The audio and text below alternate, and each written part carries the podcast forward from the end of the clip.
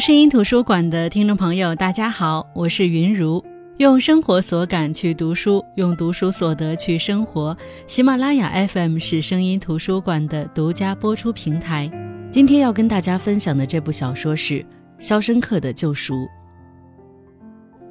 对于《肖申克的救赎》这个故事，相信大部分人都是通过电影知晓的。它的原著是斯蒂芬金的中篇小说《肖申克的救赎：春天的希望》，收录于小说合集《四季奇谈》当中。小说集在一九八二年出版，由他改编成电影《肖申克的救赎》在一九九四年上映。故事发生在一九四七年的新西兰，主人公是一名三十岁的银行家，全名叫安迪·杜佛尼。安迪发现自己的老婆有了外遇，心情非常悲伤。某天，喝醉酒的他在冲动之下打算杀掉自己的妻子和他的情夫，但最终没有下手，就回家睡大觉去了。然而巧合的是，那天晚上他的妻子和妻子的情夫被人枪杀了，他就成了最大的嫌疑犯。这个案件被报纸渲染得非常刺激，又加上涉及银行家的家庭丑闻，可以说是轰动一时。恰逢侦办此案的检察官正在竞选众议院，于是那位检察官就把安迪的这个案子搞成了一场法庭秀，为自己的政绩添彩。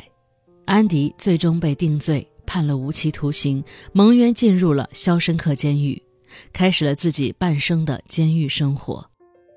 在肖申克监狱这个特殊封闭的环境下，安迪遭遇了所有糟糕的事情。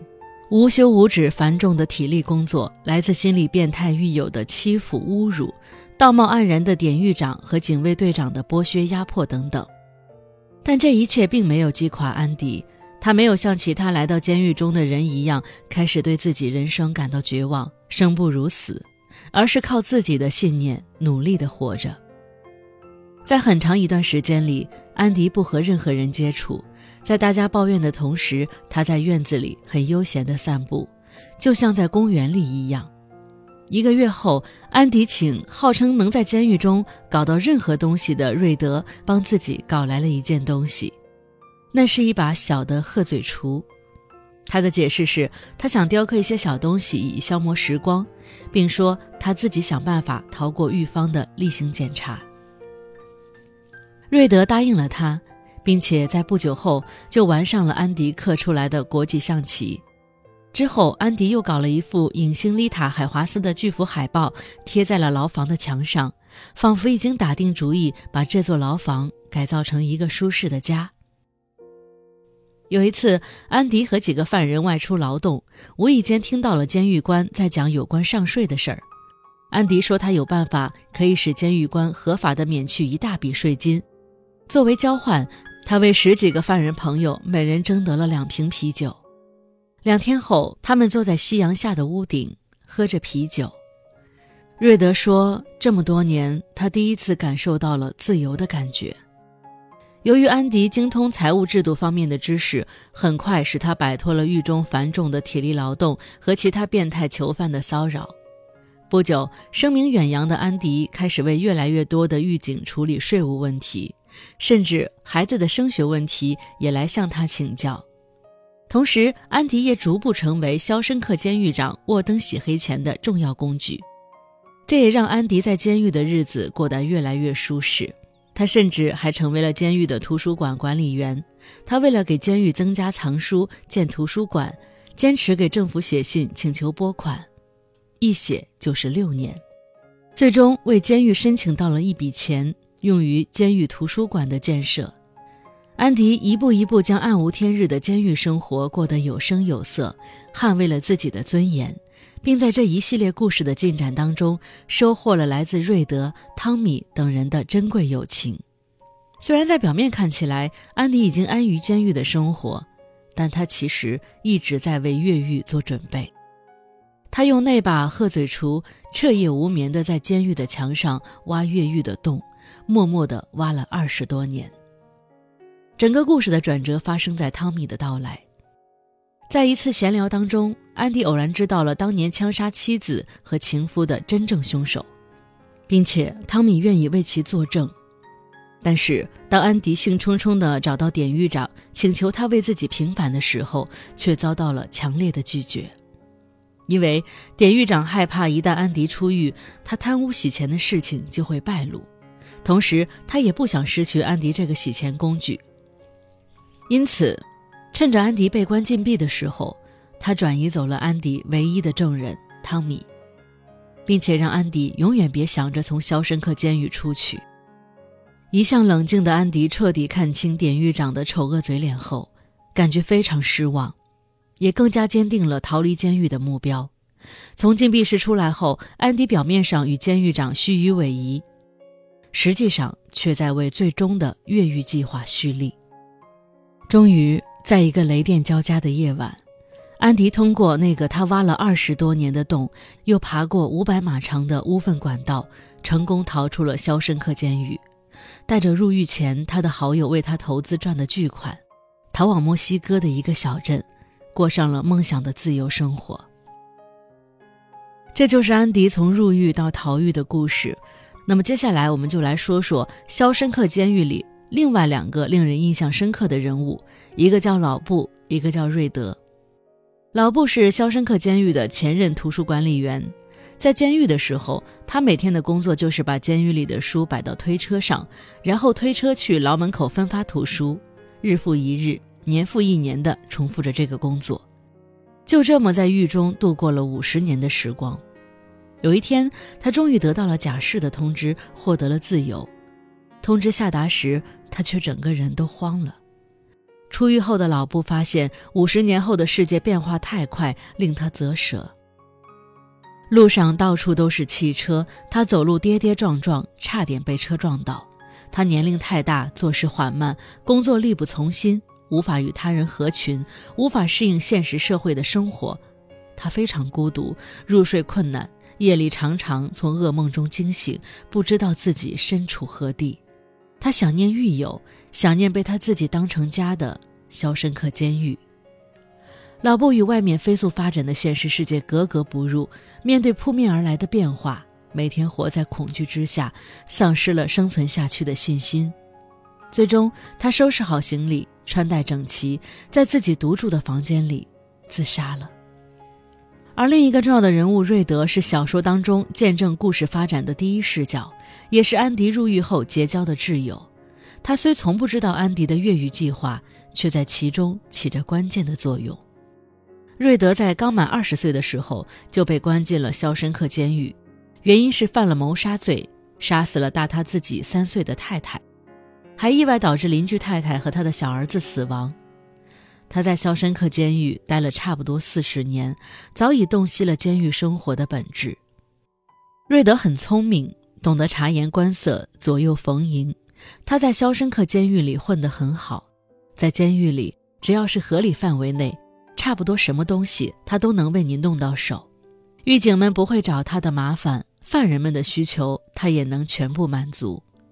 身处监狱里的瑞德，在安迪到来之前，早就学会了不去多想未来的事情。他按部就班地在监狱里生活了三十年，早就失去了斗志和希望，变得习惯和麻木，因为他知道，在肖申克，希望。是个危险的东西，它会让你痛不欲生。在这里，你绝不能拥有任何希望。但安迪到来后，潜移默化中改变了瑞德。安迪听说瑞德原来很喜欢吹口琴，就买了一把送给他，让他继续追求美好。安迪慢慢的唤起了瑞德藏在内心深处对自由的渴望。如果没有安迪，瑞德后来在假释后多半也会选择自杀。几十年来，同老布一样，他沦陷在失去自由的环境中，连上个厕所都得打报告，以至于出狱后，如果不向主管申请批准的话，他连厕所都不敢去上。小说的最后，终于获得假释的瑞德，依照安迪在狱中时告诉他的话，去找了一块奇石，走了很长很长的路，走得汗流浃背、气喘吁吁，终于找到了安迪留下的一封信，还有一些钱。兴奋的瑞德带着这封信奔向了安迪所在的地方。瑞德说：“我希望安迪在那儿，我希望能见到我的朋友，和他握握手。我希望太平洋就和我梦中所见的一样蔚蓝。对比老布和瑞德两人出狱后的不同选择，不禁让人唏嘘：体制对人的影响有多大？但是一个人强大、自由、充满希望的精神，又会让他从体制化当中得到救赎。老布假释出狱的时候已经六十八岁，这个人物让我们看到，虽然他在牢狱之外有了人身自由，但是心灵的自由早已经被监狱扼杀，他早就没有属于自己的世界了。五十年来的牢狱生活已经让他彻底的体制化。出了监狱，离开了熟悉的环境和人，他就感觉失去了生存的价值，找不到自己的位置，最终选择了死亡。而瑞德假释出狱时是五十八岁，比老布多了十年的自由时间，多了十年适应真实世界的时间。瑞德在被体制化的伪装外表下，从来没有真正放弃对美好事物的希望。他的内心当中始终都掩藏着对自由的渴望，况且他又在狱中遇到了安迪这个让他正视自己内心真实声音的灵魂挚友，所以他出狱后怀着与老友重逢的期待，就不会重蹈老布的覆辙。那么，通过这三个人物，我们来思考一下《肖申克的救赎》这个故事传达给读者什么样的精神力量。小说中的场景是肖申克监狱，身处其中的大多数人几乎都被体制化了。其实，我们大多数人不也过着和老布、瑞德在监狱里一样的生活吗？我们在家和公司之间麻木的两点一线，日复一日、年复一年的重复经营着工作和生活，只有深夜下班、周末时分，也许才能有一点放风的时间。生活就是每个人最大的监狱。我们被现实和命运囚禁在生活中，很多时候，现实中的我们也容易固守在自己熟悉的区域，接收着生活的监狱带给我们的安全感。久而久之，我们就麻木了。而这也是小说带给我们的思考，警示着人们要经常的保持清醒。肖申克监狱里面的囚犯，是我们现实社会的众生相。我们也像影片里的大多数犯人一样，没有好好想过逃离这样的生活，甚至日子久了，我们也都安之若素，想着每个人不都是这么过来的吗？像老布只能在监狱里找到安全感一样，生活的监狱也带给我们安全感。就像书里所说的，起初你恨之入骨，然后你对他习以为常，时间久了，你变得无比依赖这里，那就是被体制化了。而小说读完，你也不得不佩服安迪这个人。对于自己被冤枉，他没有喋喋不休的解释，以求博得他人同情。他始终面带微笑，非常安静，这是他的不同寻常处。他是一个有目标、有头脑的人，所以在他身上呈现出超长的耐心和毅力。他看上去懦弱，但实际上却非常坚强，不怕毒打，坚持自己的意见。他把人性中的任性演绎到了极点，他时刻都保持冷静，什么时候都能审时度势。在宠辱不惊的外表之下，我想应该是最初的监狱生活给了他深刻的启发，而这个角色则代表了一般人心中最完美的人格。二十多年的牢狱生活，精神和身体的双重折磨，并没有消磨掉安迪的意志，他获得了自由，获得了成功。面对困境，安迪这个角色也告诉我们，只有自己才能真正的拯救自己。结局虽不是法律范围以内的，却是我们所有观众心中所想的那种结果。这是他用自己的智慧和努力争取来的自由。世上从来没有救世主，只有自己能解救自己。